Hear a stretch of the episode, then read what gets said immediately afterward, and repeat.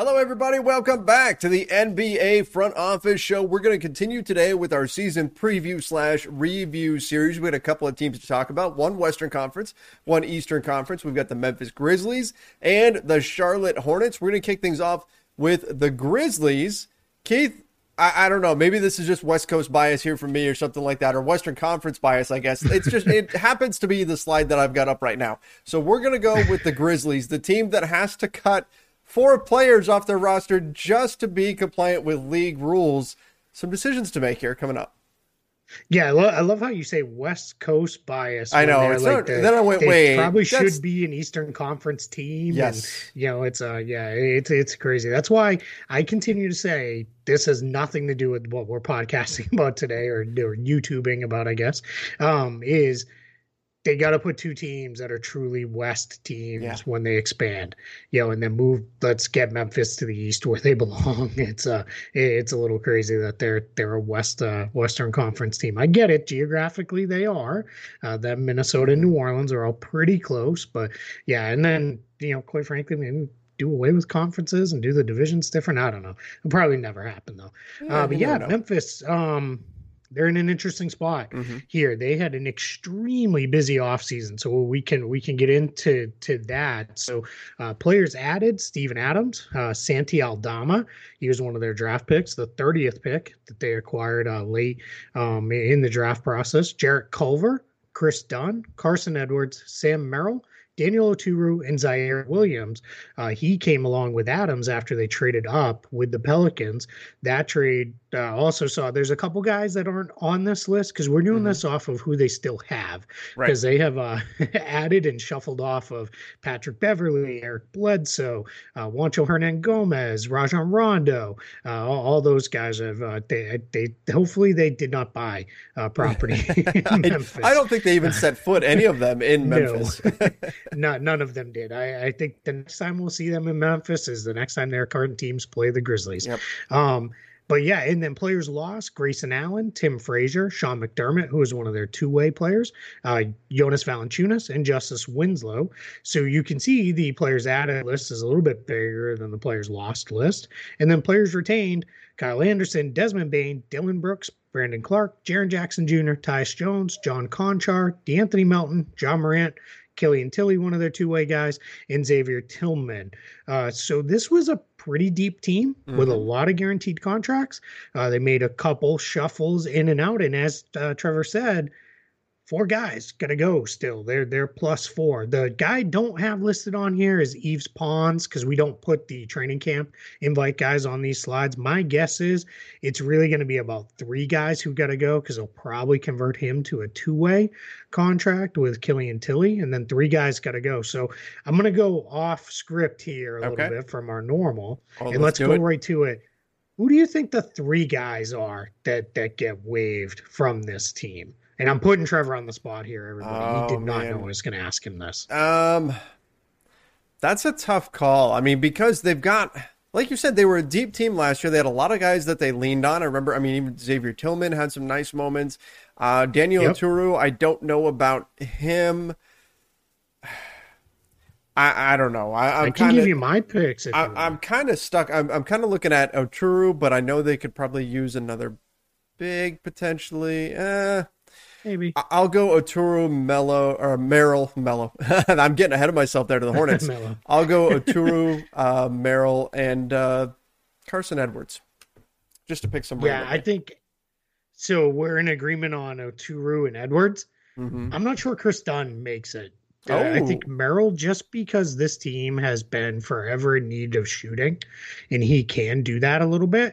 I think maybe Chris Dunn goes. I think Chris Dunn could help, but this team already has so many guards. They have Morant. They have Desmond Bane. Dillon Brooks plays a lot at guard. They have Tyus Jones. They also have DeAnthony Melton, who's a really nice player who I know they want to get more minutes for. So maybe they decide Yeah, we don't need yet another guard kind of muddying these waters, and let's move on from them. So, all right, so we can get into the real meat of the show here. So we went through who they added, who they lost, who they retained. Other changes, no extensions here yet. Jaren Jackson Jr. we're waiting on. We think he'll probably, good chance he'll get a rookie scale extension. We'll see what that looks like. If you're Memphis, you're trying to get that at a kind of team-friendly number, just because he hasn't been healthy for a couple years now for them. And if you're Jackson, you're looking at and saying, hey, I'm one of the better unique bigs. There was I wish I could find the tweet now. I can't. But I this was during the hiatus last year. I put together just some interesting stats, and one of them was Jaren Jackson Jr. joined Channing Frye and Karl Anthony Towns as players who were 6'11" and above, as guys who had shot a significant number of three-pointers. It was like 4+ attempts per game, and hit the percentage that they hit. So both volume and percentage-wise were there. They were the only three guys that were 6'11" or taller to do that. So he's still a pretty unique player. So let's just go there real quick. Yeah. What would you give him in an extension? What do you feel like is fair for him right now? I mean, he's the kind of guy where, like you said, he's got the ability to step outside and shoot the three, and that is so, so important for modern bigs in terms of just hitting that next level. He's not a guy where you're going to be forced to play him at the five all the time because he can't really space the floor for you or anything like that. His release, it's a little bit awkward. Like, he doesn't shoot an effortless shot or anything, but it goes in. He makes a lot of them. I'm very, very high on him. I'm probably trying to lock him up on a 4-year deal, and I'm going to see if I can get him around $20 million and maybe build in some protection because of that injury risk. I don't know if he'll go for something like that, but if I'm Memphis, that's what I'm hoping for right out of the gate. Yeah, and that's about where I am, somewhere between 480 and 488. Like in that range, and my guess is he probably wants 400. Yeah, and that's where I was. Yeah, we'll see if they land somewhere in between those. So yeah, it is kind of just something to keep an eye on. That's probably their other than the waivers that we talked about. That is probably their last piece of significant business that this team needs to do, because obviously their roster's pretty well full. They've got all these guys. The other thing too, when we talk about these waivers, just to be clear, these are not straightforward cuts because these are non-guaranteed guys or camp guys. They have 18 players on fully guaranteed contracts. So that's what we're talking about here. What we're talking about, yeah, they got to waive somebody and you know, eat a bit of money on the books here, and they're already eating about $4.8 million for Rajon Rondo, $2.7 million for Marc Gasol, and then Jonte Porter's on their books for $3 million. So you're already up, you know, over, you know, $7-8 million in you know, dead money on your books. With that, they do have $4.9 million. They have not used their room exception yet, so they do have that for spending power down the line, maybe, because again, they don't have roster spots here, but they don't have roster spots. So, all right, so let's get into it a little bit more. So, projected starters for this team. You can go ahead and go first if you would like. Yeah, I mean, we've been talking about this a bit. Ja Morant, Dillon Brooks, I think those guys are pretty locked in. Then you've got, of course, Jaren Jackson Jr., Steven Adams. By the way, physically, is there any player in the NBA that looks more like their team than Steven Adams and the Memphis Grizzlies? I think that's just the perfect fit for them. Yeah. And then I think Kyle Anderson's at the three. I do bring up the question of what does Desmond Bane's development look like? Could you see a lot of minutes where Dillon Brooks slides to the three and you've got Bane into the two to provide that extra shooting there? But I do think it's Kyle Anderson out of the gate, at least to start at the three for the Grizzlies.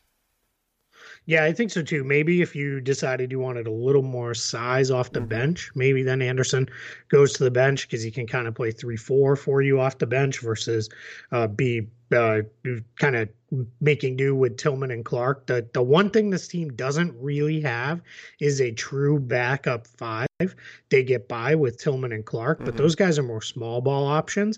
But I think when your three big rotation is essentially Adams, Jackson, and Clark for the most part, you're pretty good because Jackson can slide over and play the five, especially against backup groups, and you're pretty good there. So I'm with you on the starting five: Adams, Jackson, Anderson, Brooks, and Morant. And then I just talked through a couple pieces. I think they're rotation pieces. Pretty clear. It's Brandon Clark, Desmond Bane, DeAnthony Melton, Tyus Jones, and Xavier Tillman. we'll see, can a Jarrett Culver break into that? If Chris Dunn makes the team, could he break into that rotation somewhere? There's been a lot of talk that maybe Tyus Jones could be a guy that gets put forward in a trade. I do think that this team could be ripe for a consolidation trade when we get to the trade deadline. If they're looking at it and say, boy, you know, we really need to add one guy who can fill this one role. They've got a bunch of those good mid-range contracts that they could put together to go get a guy like that. So I think that's just another thing to kind of keep in mind with this group. Rotation. Is there anybody else on this roster that stands out for you that could really break into a rotation role? I mean, DeAnthony Melton is a guy that I've been a big fan of since he came into the draft. I was shocked that he fell as far as he did. I like him a lot, so I think that he could be a difference maker for him. But I don't think that's a shock, though. I think he's already factored in as part of the rotation. You know, John Conchar, he seems to have this ability where, and maybe it's just when I see the Lakers play him, but he always just steps on the floor and does good things, right? And so he's a guy that you have to keep an eye on. But other than that, I think you nailed the guys that are really going to be parts of the rotation or key pieces anyway. And I think what gets interesting there is Zaire Williams and Santi Aldama probably not going to play very much.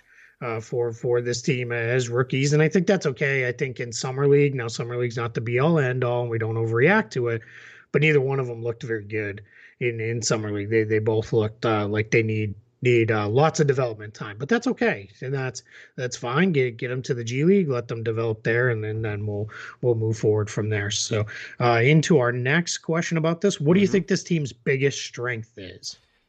I mean, Ja Morant, where he goes, they go. He's their just ability to attack on the offensive end. That is a major strength because you've got a guy that's so dynamic. His ability to get in the paint really sets things up. And then when you combine that with Triple J, Jaren Jackson Jr., and his ability to shoot from outside, that makes a really lethal combo. So I like that, but overall, if I'm looking at just this Grizzlies roster, it's the depth. It's the fact that they can really come at you in waves, and they've got that kind of, you know, it's not the grit and grind Grizzlies anymore, but they still kind of have that mentality where they're going to outwork you. And so when you add up all of that, you've got a team that's no fun to deal with, right? On a random Wednesday night in January, they can give anybody a run for their money. And so I think that is a strength of theirs. They're not a top-tier team by any means, but they're also not a team that you can overlook.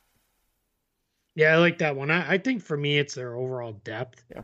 I think this team has really good quality depth. I think they go at least 10, if not 11 or 12 guys deep in NBA players, which is huge. That's big. Hopefully this year, more on a normal schedule with more days off, and hopefully, knock on wood, less COVID concerns and those kind of things. Hopefully, you won't have to rely on that deep depth quite as much. But I do think that they have really good depth.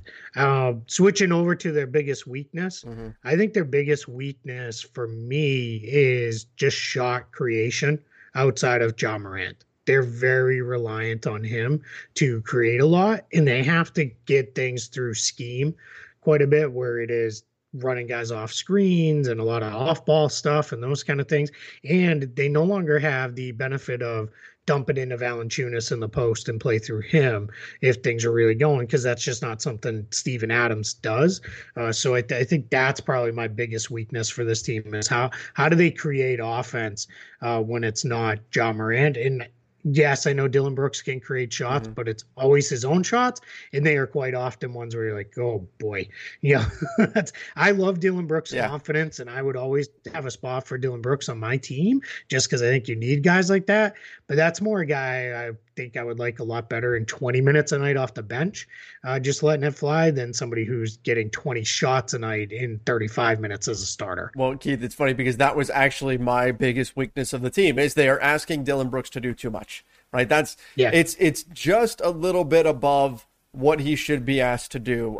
If you trim down that role a little bit, and that means probably adding in some other pieces and things like that, he can be, I think, a lot more effective. But I think they're needing him to do a little bit more than he's capable of, and that's creating some really inefficient play. And part of it is, like you said, it's just him. He's very, very confident and all of that, but I think that he's just being asked to do a little bit too much in terms of that shot creation, getting things going for other people, which doesn't happen all that often.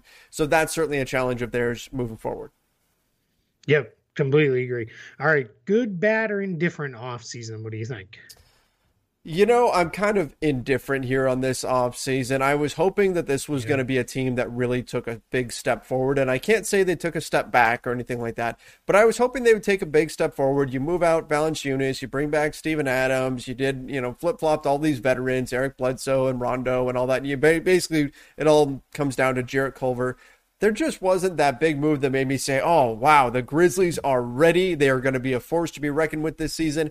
Like, I can't even put them up into that, you know, that middle tier yet in the Western Conference. Pretty much it's almost the way I feel about the Dallas Mavericks, where if they are better than last season, it's going to be because Ja Morant is simply that much better than he was last season. Just like the Mavericks, if they're going to be better, it's going to be because Luka just gets that much better, not because they added in all these pieces that are great fits and now they're ready to make the leap or anything like that. Yeah, I'm with you on indifferent. They did a lot of stuff.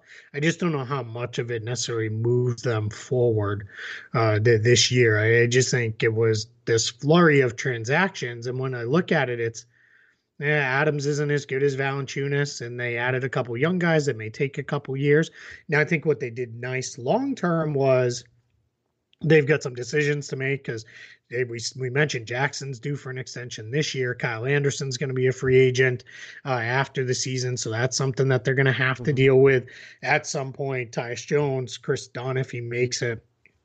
Those guys are also coming up on free agency after this year, so we'll see where that all goes.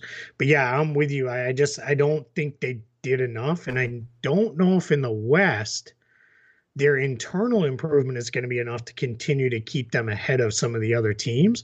I think we've got teams that are pretty good now.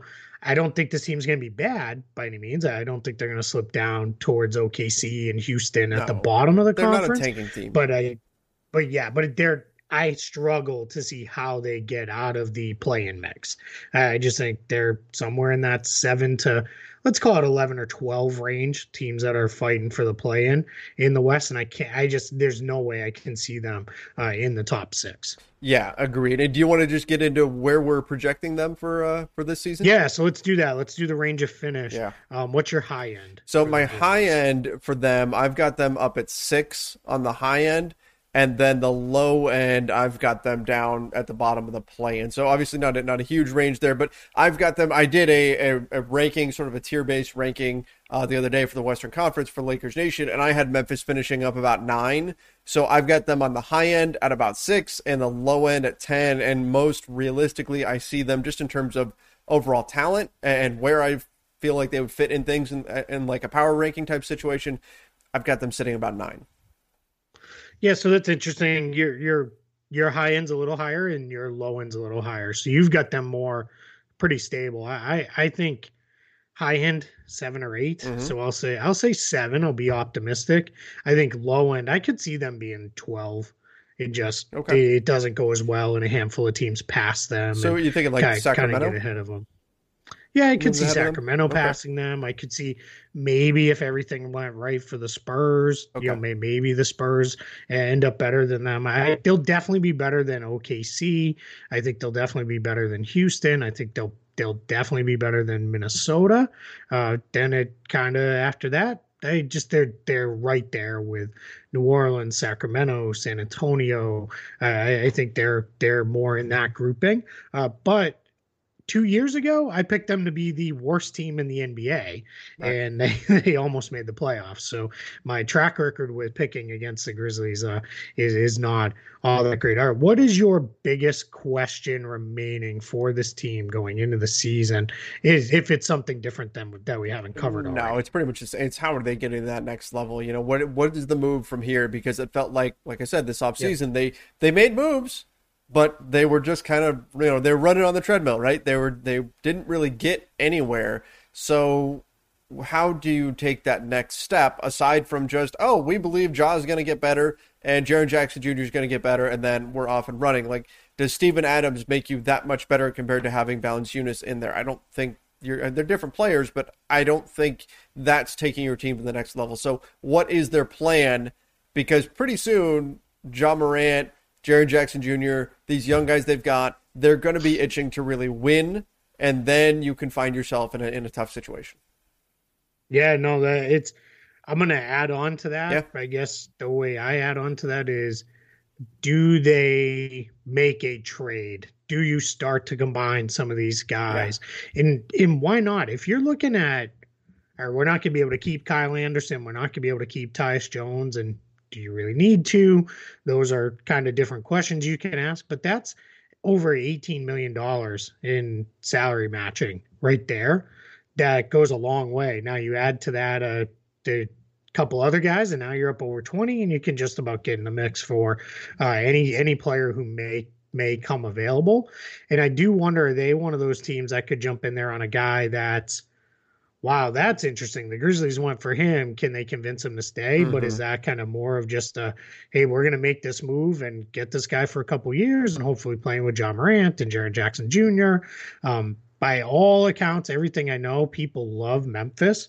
That the fans have gotten super behind this team, especially through the grit and grind years and all those kind of things. I do think the Adams signing is maybe trying to get back to that, you know, kind of team where we're going to beat you up physically and those kind of things, or the Adams acquisition, I should say, not signing. But yeah, I that's my biggest question is, do you cash in some pieces to push this thing forward? Is that the way you go about this? Yeah, that may be the end result. And it may be, like you said, taking a gamble on somebody whose value is a little bit depressed because they've got free agency pending or something like that, and then just betting on the fact that you're going to convince them to stay, kind of like Oklahoma City did with Paul George a few years ago.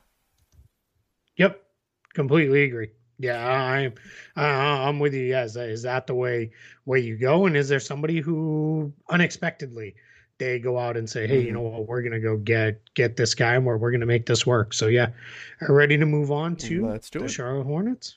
All right. Head on over and talk about the Charlotte Hornets. And maybe, Keith, I saved this one just because I love this graphic. This is my favorite of all the graphics that you've done so far for this. Oh, thanks, it's man. It's just cool looking with the honeycomb background and all that here with the Hornets. So aesthetically pleasing. I appreciate that. Good stuff. Yeah, I like this one too. I love Charlotte's color scheme with the teal and purple. Yep. It's one of my favorites in the league. So, all right, let's look at guys they added. James Bouknight in the draft. Mm-hmm. Wesley Iwundu came over in the trade, the Devonte Graham sign and trade. Kai Jones was added in the draft. Arnaldus Kolboka, he was drafted a couple years ago. He's coming in on a two-way. Scotty Lewis, another guy who was added at the draft. He's going to be on a two-way. They signed Kelly Oubre Jr. That one was a bit of a surprise after Oubre kind of sat out there for a little bit. Charlotte used their remaining $12 million or so in cap space to go get him. They traded for Mason Plumlee of Detroit. Yep. They signed Ish Smith to come in and be their backup point guard.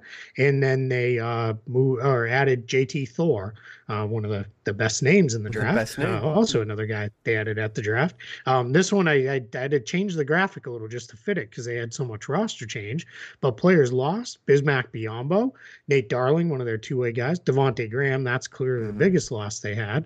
Caleb Martin, one of the two Martin twins, he was waived. He's since caught on with the Miami Heat. Malik Monk finally came into his own and seems like he got past his personal issues and now is playing pretty good ball, but he's off to your team, to the Lakers. Right. Grant Riller, one of their other two-way guys, is gone. Brad Wanamaker and Cody Zeller, a couple veterans there. Players retained: LaMelo Ball, Miles Bridges, Vernon Carey Jr., Gordon Hayward, Cody Martin, Jalen McDaniels, Nick Richards, Terry Rozier, and PJ Washington. And then Terry Rozier landed the veteran extension that was already signed and inked. And I said this when we talked about that extension getting signed, but it's good to bring it up here too. Go look at Terry Rozier's stat line before you respond to that extension. Yes. Before you think like this is crazy, you know, this guy's not that good. He was great last year for this team. And this team was pretty good and then fell apart late due to injuries because they lost Ball, they lost Hayward. It just really all kind of crumbled on them, and they probably should have been a team that was fighting their way through the play-in and maybe even a playoff team. And I think that's the step that they're hoping to take this next season. Yeah, Terry Rozier, I mean, just to drive it home because most people don't think of him as a shooter, 41% from three 2 seasons ago on 6.7 attempts per game, 39% from three last season on 8.3 attempts per game. Like, that's ridiculous. That's quality shooting on high volume. That's what you're getting out of. You can't ask for much more than that. No. Plus the fact that he can handle the basketball for the moments when LaMelo Ball, when he swings the ball to somebody else, you've got a secondary creator in Terry Rozier. You've got somebody that can handle the ball when he's out. If you're not going to rely on Ish Smith, it's a great, great fit. And I think he's not getting enough credit for just how good he's been the last couple of seasons. Agreed. 4-year, $96 million extension. There's a very small amount that's non-guaranteed in the final year of that, but it's essentially fully guaranteed. I think it's only about $1.7 million or so that they can save. But yeah, and you know what? For what guys are going for, very well worth it for him. A little bit more than Aaron Gordon got, but his numbers were really, really good, as you did just put together. So let's get into it. Starting five for the Hornets. I'll go first this time.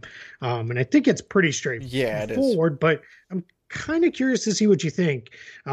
Mason Plumlee at the five, PJ Washington at the four, Gordon Hayward at the three, then Rozier and LaMelo in the backcourt. It's kind of, they flip-flop. LaMelo runs the offense, Rozier plays off the ball, and then they flip-flop on defense. Rozier guards the point guards, and LaMelo guards off ball. He generally kind of floats with Hayward and switches there. You got anything different in that starting group? That is exactly what I had. I think they're actually one of the easier teams in the NBA to project their starting five, because it seems like it's all pretty set. You know what I think, too? One thing with this starting five, that might be one of the better passing starting fives in the entire NBA. Yes. Because Mason Plumlee's a very good passer for a big man. Mm-hmm. You can run a lot of stuff through him at the elbows where he does stuff. I always go back to when he was in Denver, they ran a lot of the same stuff with when Jokic was out of the game, just using Plumlee because he is a good passer. Hayward, we know, is one of the best passing wings in the game. And then Rozier and Ball are, I think at their heart, they're both really point guards. And LaMelo Ball is already one of the better passers in the league. And Rozier's proven to be a better than average passer. Mm-hmm. So I do think they can move things up. Rotation players behind them. This is where it gets a little interesting because they don't really have a pure backup five. On this team. Right, so it's young guys. It's guys like Vernon Carey and Nick Richards and those kind of guys that are more towards the bottom of the roster. But I think what they'll do is they'll make do with PJ Washington playing some five. Like he'll slide over and play the five when Plumlee's out. Maybe Jalen McDaniels gets used there a little bit, a player that I know they like. But Kelly Oubre is probably going to be the top guy off the bench. Miles Bridges, a little bit of overlap in those two guys, maybe. There, but I think you're okay. Ish Smith will be the backup, and many Celtics fans listening to this know when they play against Ish Smith, he generally is a pretty good bet to go off for about 25 points every time. He's just one of those guys that kills the Celtics. And then we'll see if any of the rookies can get in there. I think Kai Jones needs more development time. He looked pretty raw at Summer League, but ridiculous super athletic. Yeah, I mean I thought that was a great landing. But when you've got a guard like LaMelo Ball, who can do the things he can do, you want athletes all around him that you can just run the floor, and it's going to be so much 100%. Fun. It might take time, but I loved that pick. The landing spot's perfect. I think Kai Jones is one of those guys who I usually use Charlotte as an example, like a Tuesday night in January when you're playing Charlotte. Yeah. So let's do a Tuesday night in January when you're playing Oklahoma City. If you're the Hornets, you could throw Kai Jones in there for 20 to 25 minutes and just say, just run and play hard. Yes. And we'll get you, we'll get you touches. We'll get you shots at the rim and those kind of things. I really like Jalen McDaniels. I think he really came along strong last year. I think he can play. I think they might try to use him as the backup five a little bit, but that's not really his role. He's much more of a pure forward. And then Cody Martin, James Bouknight, we'll see. Maybe Wesley Iwundu does one of those two guys emerge more as a potential guard option. One thing we're not going to see is I don't think we're going to see a lot of those three guard groupings that they used last year when they used Graham, Rozier, and Ball together. They just don't have that right mix this year with that. So probably a little bit more traditional lineups, except up front. When Plumlee's out of the game, they're going to have to go small because I just don't know that they have a real true backup for him on this roster right now. And how are we feeling at this point now that the roster's put together on the Devonte Graham trade, picking up a lottery protected first for him from the Pelicans? Yeah, I think it's okay. I think they were starting to get a little expensive there in Charlotte, and I think it was one of those things where if you re-signed Graham, anybody should know, and if you don't, you'll know now. He's one of my favorite guys in the league just because I love the fact that he went from being a guy who looked like his first year, like he might not even be on an NBA team, his second year, to, quite frankly, I think he should have won Most Improved Player. His jump in stats was just insane, and that's how good he is. And I love those guys who come off the bench just firing, and they know exactly who they are, and I'm going to go out there and try to score and make plays and those kind of things. But I get why Charlotte wasn't going to pay him that. And then it made even more sense when they extended Rozier. Then it became, all right, you can't pay both of those guys and have Ball and Hayward and, you know, all these other guys. So, yeah, it is one of those things. Now what I kind of wonder is what happens with Miles Bridges. He's extension eligible, and for the first time last year started to kind of look like, all right, I can see what this guy is.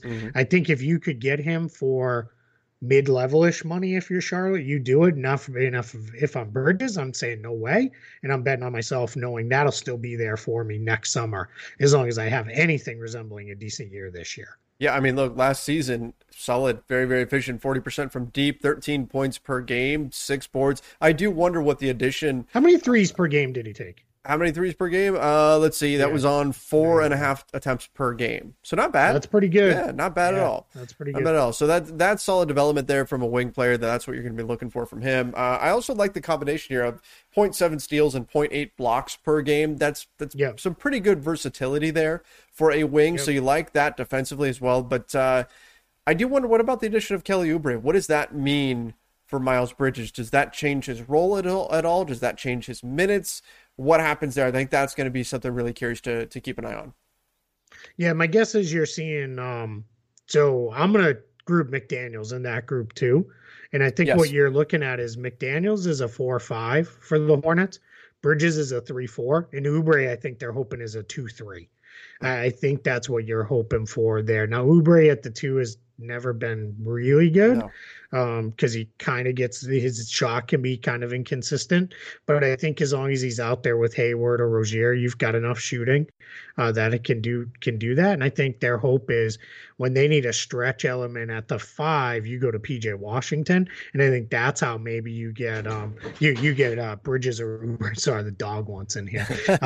You get a Bridges or Oubre on the floor more, maybe at the end of games if that's what you need. Probably if you need offense, maybe Oubre. If you need defense, you go with Bridges and go small, because I do think Bridges' activity defensively started to show up a little bit more. But yeah, it's a little bit of a weird roster construction. I wouldn't be surprised if this is one that's solved with a trade at some point this season. It's weird, but I don't mind it like that, because what you've got too much of, and we can argue whether or not it's actually too much, but it's the thing that everybody wants, and that's wings, right? So you're fine. It's so easy to move one of those guys because so many teams are dying to get that kind of player, whether it's a Miles Bridges or a Kelly Oubre or whoever it is, McDaniels, right? Those guys are going to be in demand around the NBA. And so you want to have, if anything, more than you think you need of that type of player, because it'll be an easy move to make if down the line something pops up. Yeah, and they're another team that's going to have to eat a guaranteed contract. They have 16 guaranteed contracts right now. So my guess is that'll probably be one of the bigs, either Carrier or Richards, maybe Cody Martin, maybe it could be one of those guys, maybe Wesley Iwundu. I'm not exactly sure where he fits on this roster, so we'll see. But they are going to have to eat a guaranteed contract at some point. So, and just to close the book on it, they have no real spending power left. They use the vast majority of their room exception on Ish Smith. So they don't have anything left to run out there and sign with. So that'll take us to the question of biggest strength for this team. I think the biggest strength of this team is their offensive versatility. You already mentioned their passing. You've got so many guys who can do so many different things, right? Gordon Hayward can attack off the bounce. Terry Rozier can. LaMelo Ball can. Plumlee is a more versatile player, I think, than he gets credit for, particularly when you start incorporating his passing as well. They're the kind of team that can really drive and kick on you when they are when they're hitting, right? They're the kind of team that can really get going on the offensive end of the floor and just come at you in waves because they have so many different guys that can handle the basketball, that can pass, that can shoot. They can really kind of, I don't know what I want to say here, spread their wings on offense because they have so many different options to turn to and different playing styles they can use there on offense. So I think that right there is going to be their biggest strength. That's their overall offensive versatility. They're a team that, like on League Pass, I'm going to be tuning in to watch this team and watch them play specifically for the offensive end of the floor and the potential they've got there. Yeah, so that's more or less the same answer I was going to give. We, like you said, we talked about their passing. I think they have enough shooting. Let's see, do they have enough finishing around the basket? Bridges is obviously he's one of the better dunkers in the league. He threw down a couple absolute monster highlights. If it wouldn't get us booted off YouTube, we'd splice those in here because they were just that much fun. But yeah, he was ridiculous. And then they relative ability to play a lot of different styles. Let's see if they can finish around the rim a little bit better. I think their offense has a chance to be really good. I think their biggest weakness is their defense. Yes. I think wing defense, they're okay. I think they'll cobble it together. I'm worried about their interior defense. I don't think it's going to be very good. Yeah. It's even last year, at least they had Bismack Biyombo that you could throw out there to do a little bit inside. So I'm a little bit worried about that. I think they've got a collection of guys who are okay rebounders, but nobody who's going to really be a great rebounder. So maybe this is the sum of the whole is more than the sum of the parts with their rebounding. Maybe that's the way it goes with them, but I just wonder. And then the last thing I'll say is I'd like to see them play faster. They were per basketball reference. They were only 20th in pace. What? Last year. They can't win if they're going to continue doing that. Yeah. That's not the way this team is built. Got to be faster. Yep. Yeah. Push that ball up the floor, lean into your offense a little bit more and get in there. Cause you've got enough guys that can do that, do stuff there. So yeah, absolutely. Anything else for you? Weaknesses? Yeah. I mean, this team defensively in terms of just look at their rim protection. Mason Plumlee, I like him as a player, but he barely registers as a negative impact on opponents' field goal percentage at the rim. Just barely.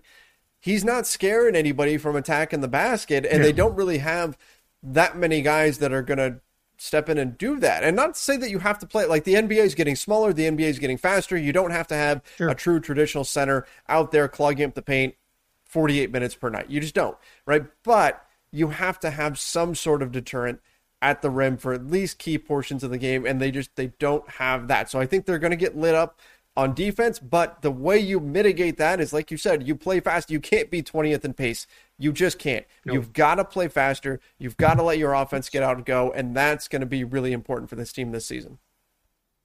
Yeah, I'd like to see them push being a top 10 pace. Absolutely. They should be. They've got all the and it fits LaMelo in the world with that. It fits LaMelo. Even Hayward, not that he's the fastest guy, but he does well when the team plays quick because he's such a good passer and he's such a good shooter and he can do a lot of different things. He's also a guy, if you push it up quickly, you don't have something immediately. He's a nice guy to kick it to on the wing and let him make a decision from there as a secondary attack. So, yeah, I would like to see this team definitely play faster. Good, bad, or indifferent offseason. I'll go first this time. Mm-hmm. I'm leaning slightly towards the good, just because the guys they lost, I don't feel like are, other than Devonte Graham, major losses. But I think Plumlee will be as good for them as Cody Zeller and Biyombo were. I think Oubre has a chance to, very different than Devonte Graham, but I think has a chance to be better for what this team needs. And then I think Ish Smith fills in the backup playmaking just enough. And then I do like the two guys that they got in the draft in Bouknight and Jones. I just don't know about this year for those guys, but I think Bouknight maybe has a chance to play a little bit more than Jones just because I think he's more offense ready.